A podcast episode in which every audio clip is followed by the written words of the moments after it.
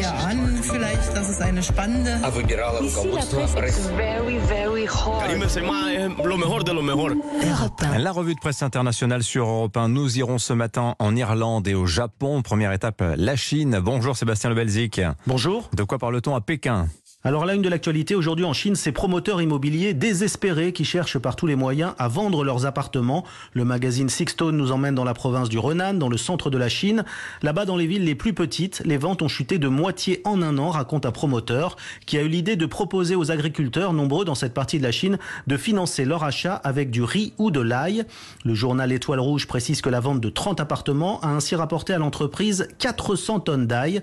Le Southern Daily explique que c'est un programme expérimental et que tout ne pourra pas être payé de cette manière. Maximum autorisé, l'équivalent de 23 000 euros, précise le Global Times, soit 53 tonnes de riz ou 20 tonnes d'ail. Une idée ingénieuse, mais qui ne devrait pas être étendue au-delà des zones rurales de cette province. Merci Sébastien. Au Japon maintenant. Bonjour Bernard Delattre. Bonjour. À la une chez vous ce matin.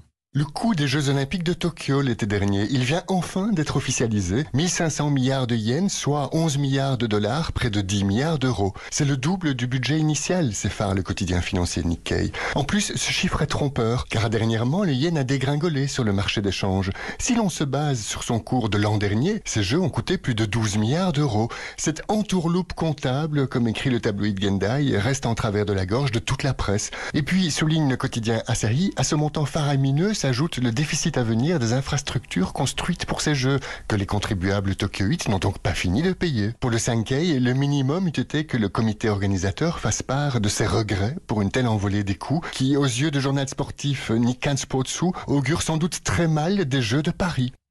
Merci Bernard Delattre. Enfin en Irlande, nous rejoignons Laura Taouchanov. Bonjour Laura. Bonjour à tous. De quoi parle-t-on à Dublin?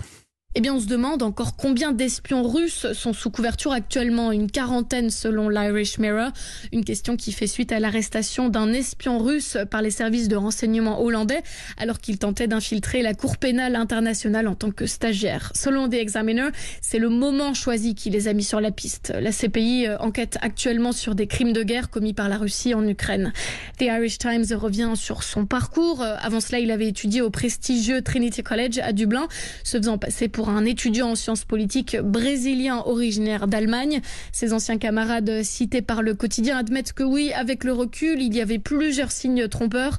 Son accent, par exemple, ou son côté très solitaire. Merci Laura Taouchanov. Allez à suivre sur